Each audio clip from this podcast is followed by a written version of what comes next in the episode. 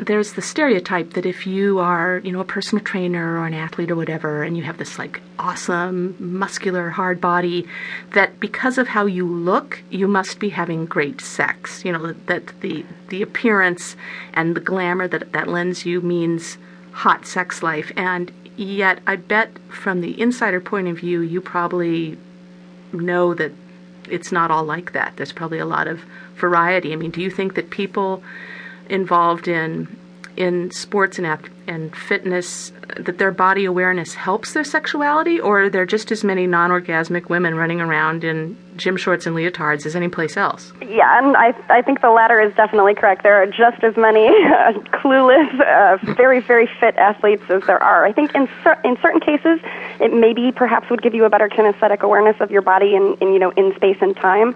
Um, but overall, in general, I found it, it really it really doesn't have much bearing on your actual sexual prowess or ability. But the first thing you mentioned is actually true, and I found to also be kind of annoying sometimes is with uh, with me being very fit.